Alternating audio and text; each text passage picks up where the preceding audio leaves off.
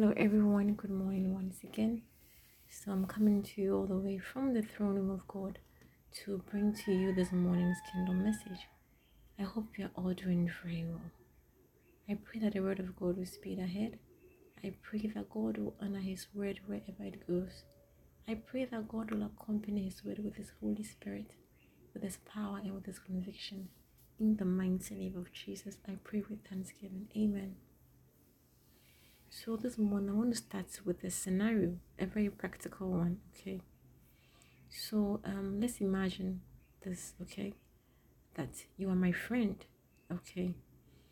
But anytime you are coming to see me, you come along with the gossip that lives in our neighborhood, okay? Or the this tale bearer who lives in our neighborhood.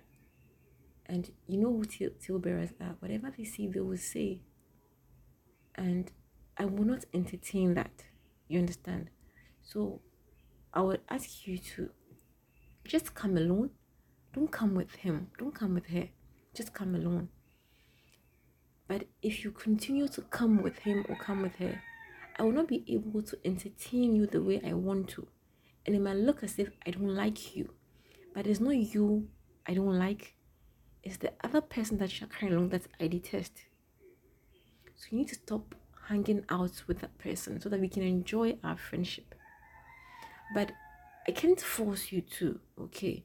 And if she's the one that you prefer, I mean, it's fine. You can just choose her. But don't expect us to remain friends. Do you understand? So that is just how it is. God cannot be identified with sin. There are no compromises.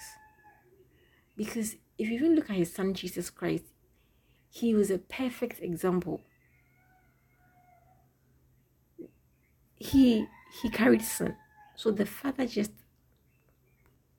the father just abandoned him. You understand? There are no compromises when it comes to sin. So when you feel okay, like Jesus perceived that the father has left your side, you have to just go and nail that sin to the cross and come clean. Okay, it is when you drop that sin that you get connected with Him again. God hates sin, He doesn't hate the sinner.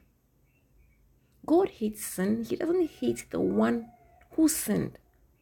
So God loves you, but He hates that personality you keep entertaining, that personality you keep carrying along with you everywhere you go.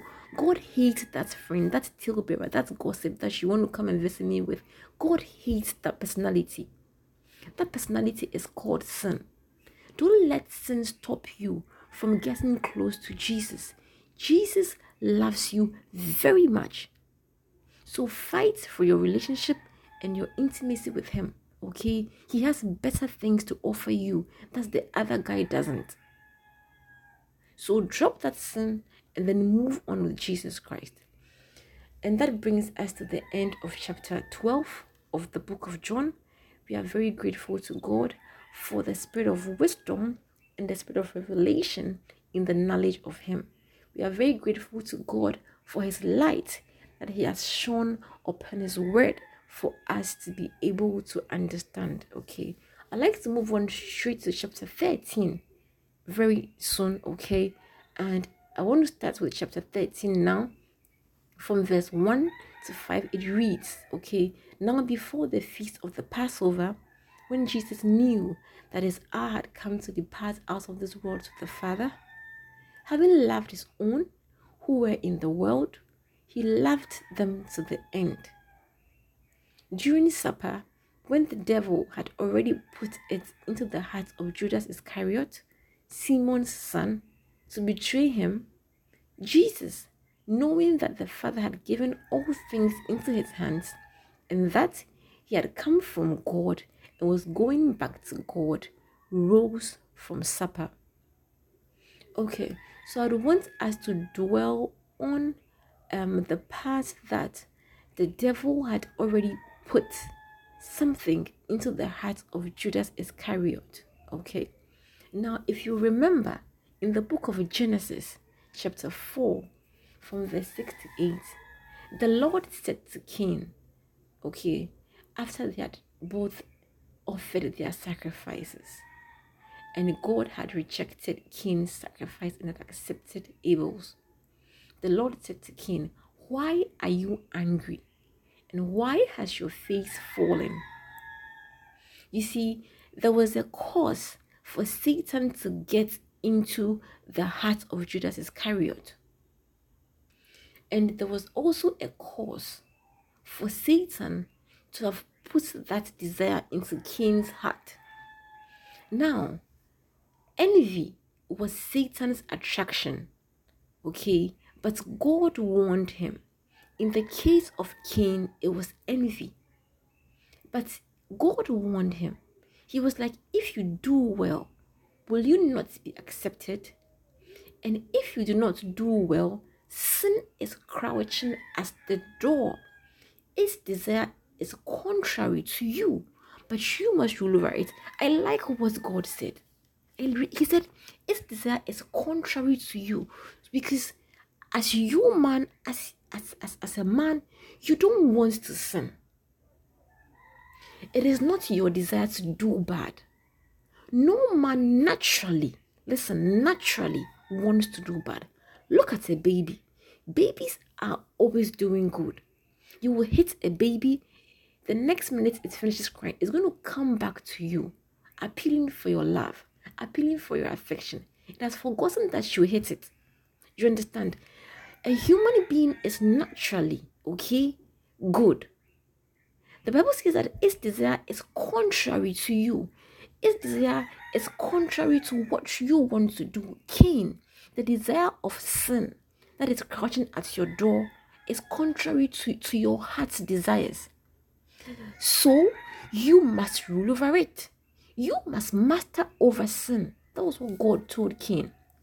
Anytime sin comes crouching at the door, it means it has seen something. It means it is being attracted to something. There is something there that it has seen.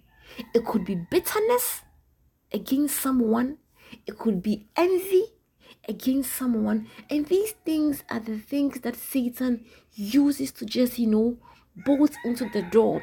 These things are what keeps the door ajar.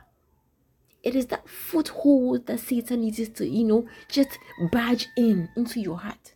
God told him, He said, if you do not do well, sin is crouching. You know, it's like it is waiting. It's like it is in that, you know, cut cut like position. It's waiting to just, you know, leap at you. So it is just there, you know, bouncing quietly, waiting, waiting. And then when you give it the opportunity, it will just leap at you. Okay its desire is contrary to you, so it is waiting for you to grant its opportunity. But when you have ruled over it, it won't be able to master over you. When you have ruled over it, it won't be able to gain the authority over you. That is how sin gets to man. That is how sin starts. It always starts with a little evil desire, and then it will just barge in. So God is telling us that and if you do not do well, sin is crouching at the door. So, at that least thing that comes, that bitterness, that envy, that jealousy, don't let it gain master over you. Rule over it because it is not you. As you are there, you are not a bad person. You are not a wicked person. God did not create a bad person. God created people like Him. God created hearts like His it is contrary to you. The desire of sin is contrary to you, but you must rule over it. But unfortunately, Cain could not master over sin, and sin took the victory. I'd like to end here this morning. God willing, tomorrow will continue. God keep you, God guide you. Have a very blessed day and stay blessed. In Jesus' name, amen.